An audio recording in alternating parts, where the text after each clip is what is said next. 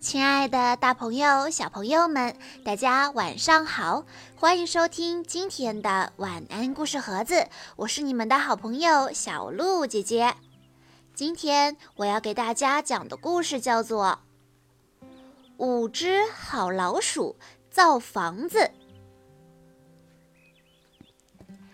在城市里面生活，对五只小老鼠来说太艰难了。有大猫的追赶，还要提防人类的踩踏。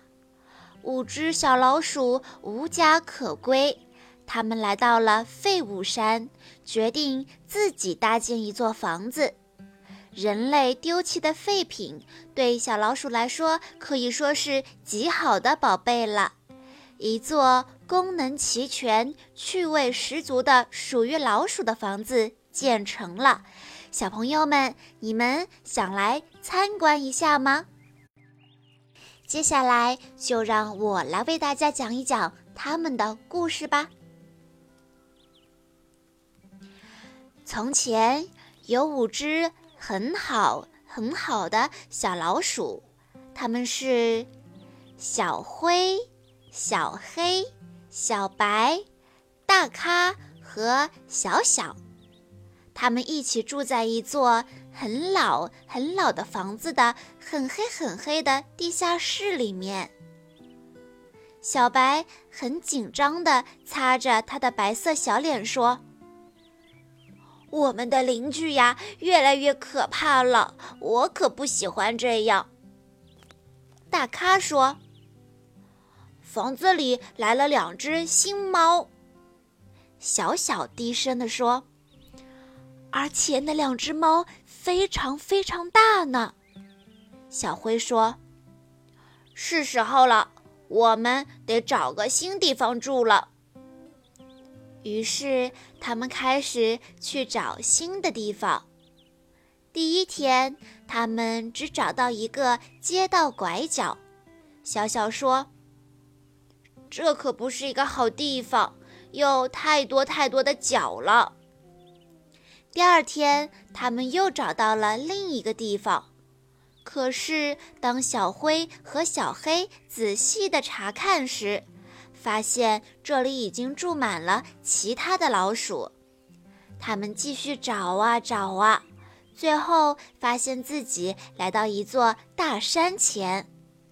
人们丢弃的废物堆成了这座山。小黑说。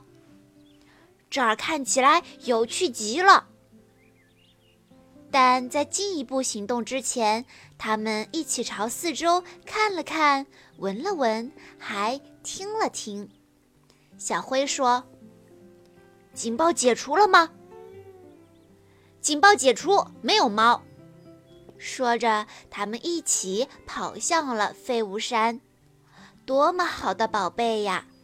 他们找到了闪闪发光的螺丝、线轴和钉子，管子、罐子和盒子，甚至还找到了一座古老的时钟。小灰说：“你们知道吗？我们应该盖一座属于我们自己的房子，就在这儿。”他们都觉得这是一个绝妙的主意。小黑说。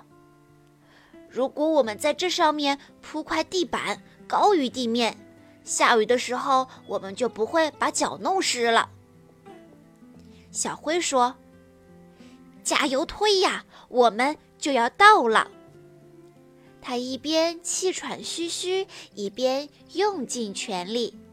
小白说：“我要造一个梯子。”他们找到一把红色的大椅子。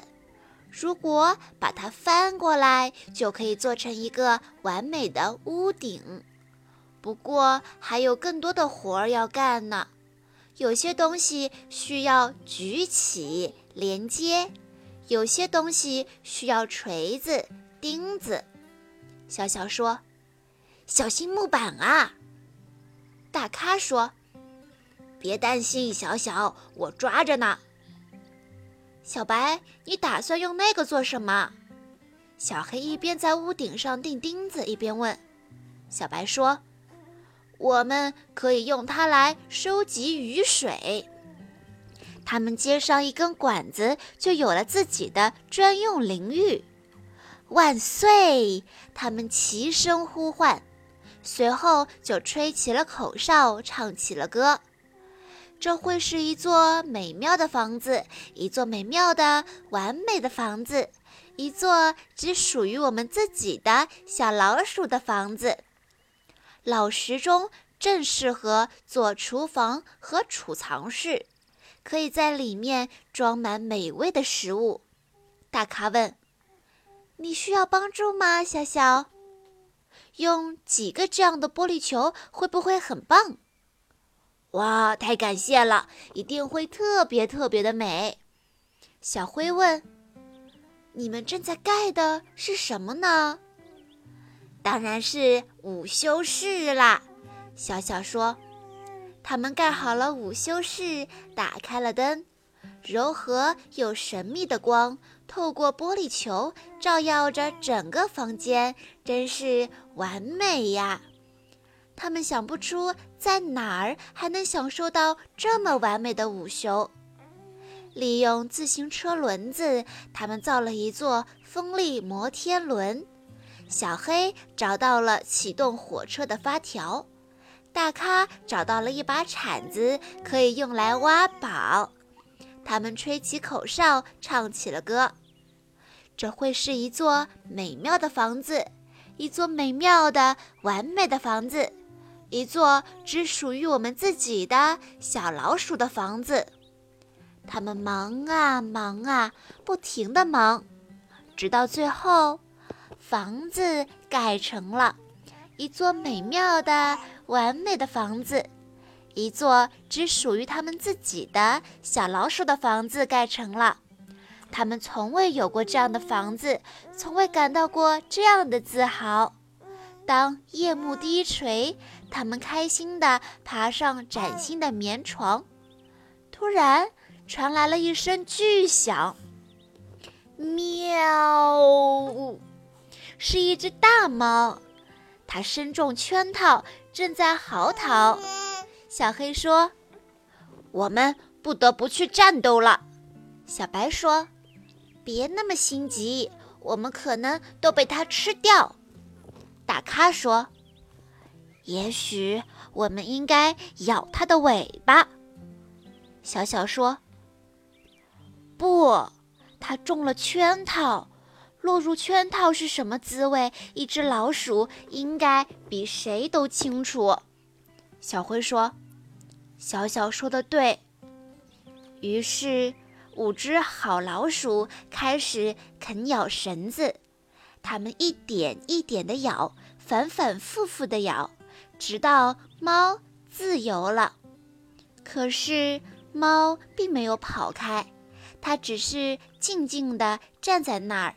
凝视着瑟瑟发抖的小老鼠们，老鼠们害怕极了。